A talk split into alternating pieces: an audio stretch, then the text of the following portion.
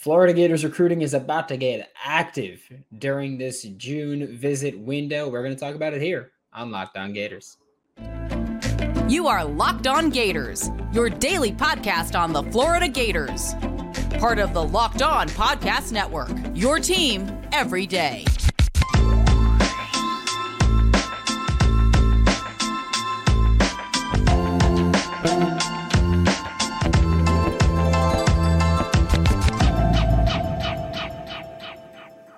Hello and welcome back to another episode of Locked On Gators, part of the Locked On Podcast Network, your team every day. Thanks for making Locked On Gators your first listen of the day. We are available daily and free wherever you listen to podcasts. Happy Wednesday. I'm Brandon Olson. Find me on Twitter at WMS_Brandon. Find all my written work with Whole Nine Sports, Giants Country, NFL 33. Today's episode of Locked On Gators is brought to you by Bird Dogs. Go to birddogs.com/LockedOnCollege. And when you enter promo code LockedOnCollege, they'll throw in a free custom Bird Dogs Yeti-style tumbler with every order. Joining me now for Locked On Gators is Brian Smith, Locked On's recruiting insider. And Brian, we're getting into it with this 2024 class because, official visit season is right around the corner. And there's some guys that are planning visits, some guys that have already set it up. But we're going to start with David Stone, who is the talk of the town in the Locked On College channel. And I know you spoke about him quite a bit today. You're going to do it a little bit more. I'm sorry. But what kind of player is the highly sought-after David Stone? He is a one-gap, get-up-the-field defensive lineman that is also 290 pounds. Those things are not normally put together. Stone has the physical force to one-arm a guy and push him into the backfield, and that guy being a 315-pound offensive guard. So that's why his offer list is literally from the University of Washington to the University of Miami. He has mentioned both those schools to me in an interview before. So elite player, Florida has done a great job getting involved with him. When I interviewed him the other day, it was one of the schools that he talked most about. So the Gators are definitely involved with Stone, and that is a good thing. They need D linemen. Yeah, kind of really do. But, yes, they do. Yeah, when you have the physical profile that David Stone has, and I'm just curious in terms of recruiting here, because obviously one of the things that comes up is like, we can get guys to the NFL. When you have the physical profile that David Stone has, do you think they're maybe like, hey, like Javon Dexter just got drafted pretty high, and they use that as a selling point, as like that gap shooting kind of guy, which is kind of what they asked Javon Dexter to do when he wasn't getting double teamed last year? Well, I think Florida's history with defensive linemen in general is something to look at.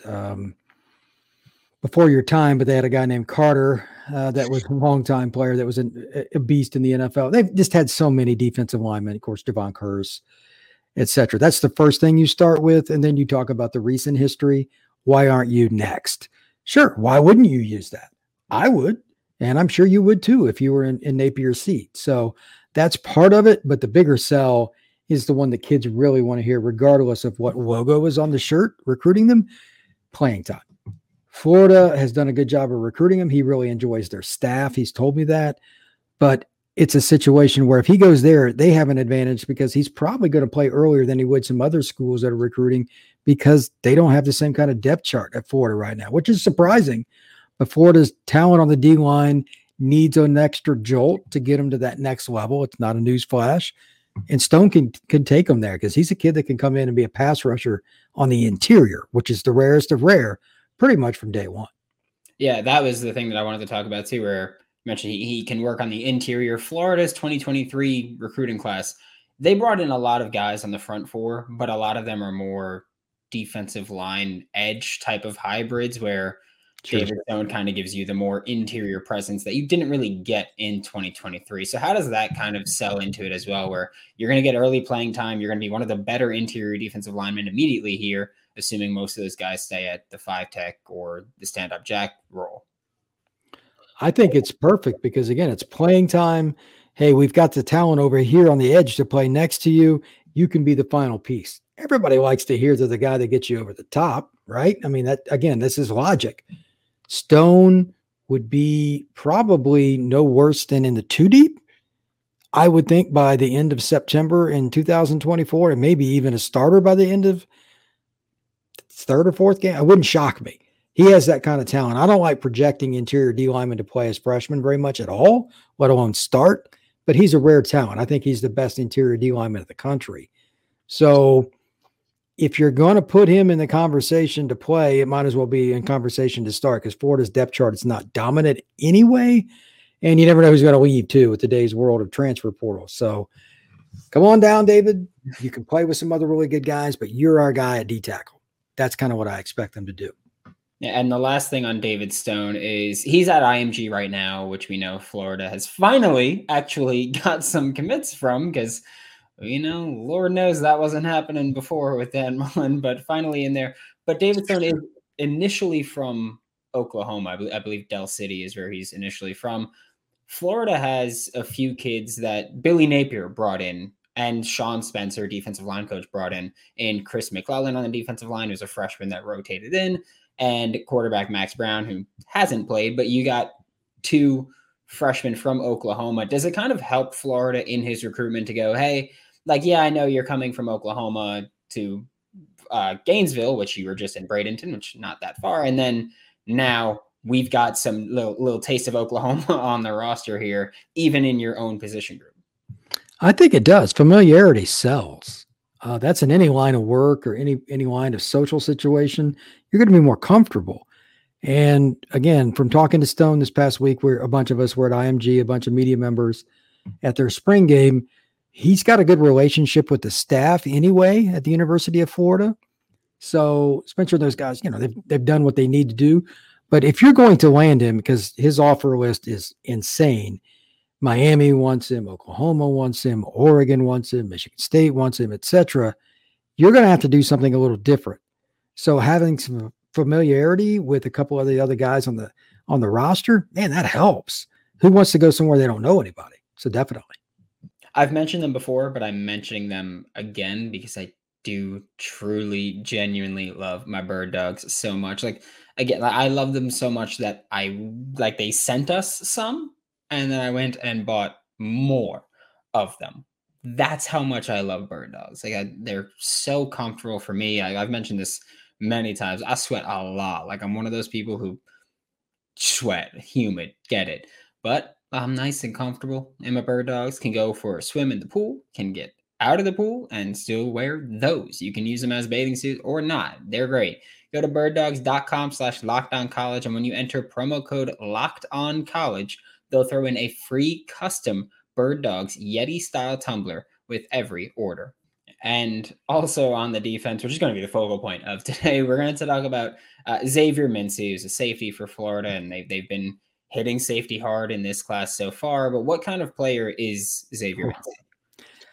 Athlete. I saw him a couple years ago, and I'm like, who the heck is that? He's a kid that is extremely long. He's at least 6'2". He's been playing corner most of his career. I think he'll end up at safety. Teams project him at different spots. Very intelligent kid off the field, but very competitive on it as well. Can run and change direction, unlike most kids his size. Usually when a kid gets up over 6 foot, it gets iffy of whether or not they can play corner. He's still in that conversation at 6'2", maybe 6'2.5". So that gives you some perspective on his physical traits. And he's a physical kid too. So he'll come up and stick somebody. I think ideally long-term, he's a free safety. He just has to learn the system and whatnot. And he's the kind of young man, intellectually, they can pick up the playbook. That sounds amazing. Florida Victorious, throw as much money as you can at this kid because, well, a ton of box safeties on the team, not really any true free safeties there for a team that wants to play a lot of cover three. You should probably have some guys that can do that. With Xavier Mincey, I feel like there was a good deal of smoke around him around the spring game. It was Xavier Filsaime committed at halftime, and you kind of had some traction there, and then it kind of died down for Florida. And really a lot of teams I haven't heard much about with Xavier Mincey other than we still want him. Is there a little bit of cause for concern for a Florida Gators fan base that at least feels like they're the public perception front runner here? I just think he's a typical Florida kid that's going to let it play out. Having met him several times, nice guy. It's nothing personal. He's going to take his visits and make his decision when he wants. even if he committed to Florida in 10 days, it wouldn't change what Napier and his staff did. He's still going to be recruited by Florida State. Nick Saban's still going to recruit him, et cetera, et cetera. He's, you know, he's a kid that can go to numerous SEC and ACC schools and beyond. This is a signing day deal, whether he's committed or not. Never forget that. Yeah, this feels like one of those times where I feel like people might need to be reminded that when a kid commits to not Florida and Florida keeps touching base with them, when someone commits to Florida, other schools still do keep in touch with them. They're not just like, ah, dang it, Billy Napier got him. But how would Xavier Mincey kind of impact the Florida Gators 2024 class, where they already have Xavier Filsaime committed, they have Josiah Davis committed. He would be your third safety here, and you know you brought in a good amount of DBs last year. No corners yet, but working early on safety. So how would that kind of just change this class in general? I think it's a fit in terms of what you mentioned earlier. He can play at the deep secondary. He's a long and rangy kid. You can never have enough of those in today's or taking a shot over your head offensive world that is college football. And he also has corner skills. So some of the other guys, they might move nickel safety. They can play in situations, the dime package, and they're still going to compete with him. They needed more help back there. This is ultimately a competition. That's the number one thing to remember. They don't know who's going to win the job. You know, Mincey might have the best skill, but that doesn't mean he's going to produce the most. They needed numbers there, so Billy and his staff went out and they started offering kids that thought they could play for the Gators. Now they're bringing them in for visits. This is just a middle point right now, kind of where we're at. And what they need, three safeties in this class, maybe at a corner that could play safety too, just to be safe. You just don't know. So until you can do that, you're not going to beat Georgia. You're going to struggle to beat South Carolina or Kentucky. And that's the bottom line. They need more help in the secondary. Yeah, and for Xavier Mincey, he's, you know, like you mentioned, he played corner a lot, projecting to safety. When you're Xavier Mincey looking at the Florida Gators as a potential commitment spot, Corey Raymond is obviously the selling point in the secondary. Last year, he was just corners, while Patrick Toney was safeties as well. Now it's all Corey Raymond. He's got the whole secondary. How does that kind of work as a selling point where you could play corner, you could play safety? Either way, Corey Raymond, the guy who's developed so many defensive backs into the NFL, is going to be your position coach. I think that's a big sell. I mean, everybody wants to get a chance to get paid and play in the NFL, right? I mean, if you don't, do you really need to be at the University of Florida? I mean, to play football on scholarship? Probably not. Yeah, he's a guy that's a draw. His name is brought up in a lot of conversations talking about defensive backs in the state of Florida and when he was at LSU, et cetera, et cetera. There's no doubt that's got to help. He's a very likable guy. He's a really good recruiter, and his success speaks for itself. So that's going to help the Gators, definitely. And moving back down to the front four, there's one last player to talk about, and LJ McCray, who, I mean, the buzz has been going around with LJ in Florida and just their interest in him. What kind of player and recruit is LJ McCray?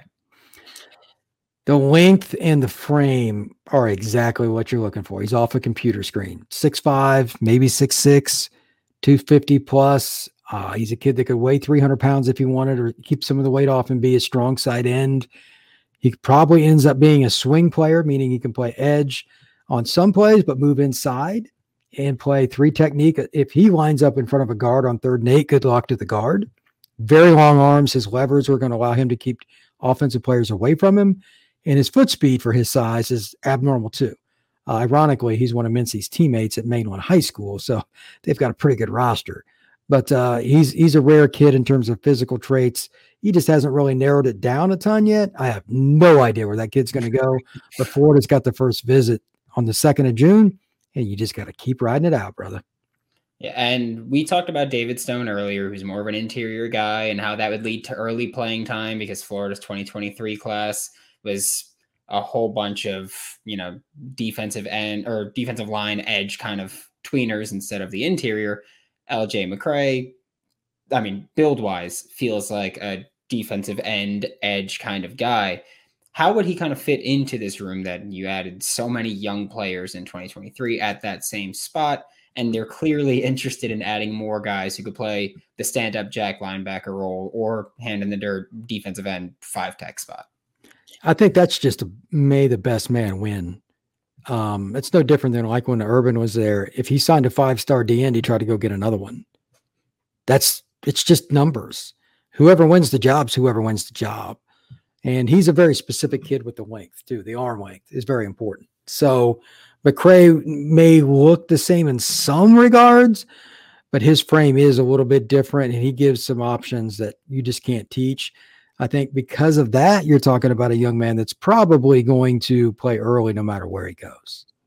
And long-term, obviously, this is somewhat impossible to project, but long-term, do you think LJ McCray would be the kind of player that's better equipped to be an edge guy, or like you mentioned, you know, maybe pack on some pounds and play on the interior more, or maybe instead of being, you know, jack linebacker slash D end, be D tackle slash D end, kind of play the 3 to 5 tech instead of the 5 to stand up jack. He's going to be a power player. So 5 to 3. He's not going to be a stand up guy. He's going to outgrow that. He'll be 275 or bigger. If he can play jack at that size, he's going to be the first pick in the draft. So, yeah, that's not a normal size, but he's a kid that can play some on the edge now. On 3rd and 8, offensive tackle better be ready for him to bend the edge. He's going to have those kind of skills. He's still learning technique and all that, but the physical traits, absolutely. He can play edge, definitely. And before I let you go, I will ask about, we spend a lot of time talking about defensive front players here with David Stone and that, right? Something that Florida Gators' new defensive coordinator, Austin Armstrong, does, and that Patrick Toney last year did, was occasionally drop the defensive end into coverage. How does that kind of work if you're a player like LJ McCray, where you're kind of that defensive end spot where, you know, are you kind of just like, yeah, dropping into coverage is cool, shows versatility, or are you like, well, I want to rush the passer every single play, and so I don't want to do that? Does that kind of, is that an advantage or disadvantage from Florida's side of things? I think that's something they would have to talk to him about and just find out if he's comfortable with even the idea of it, if it came up. Usually it's going to be more of the stand-up guy that does that, but there are some zone blitz schemes that you can do with that. Maybe it happens, but I don't think it's going to be a major factor. You want him going downhill. So don't waste his skills in coverage. Thank you so much, Brian. This was Brian Smith, Locked On's recruiting insider. Catch him all throughout the Locked On College channel, talking David Stone this entire week, and on Locked On Gators every single week. Thanks again for making Locked On Gators your first listen of the day every day. We are available daily and free wherever you listen to podcasts. Tomorrow, we are going to talk about how the 2023 recruiting class can really change this Florida Gators offense for 2023 and beyond. For Locked On Gators, I'm Brandon Olson. Don't forget to follow me on Twitter at WNS_Brandon. Find all my written work with Whole Nine Sports, Giants Country, NFL 33, and I will see you all tomorrow.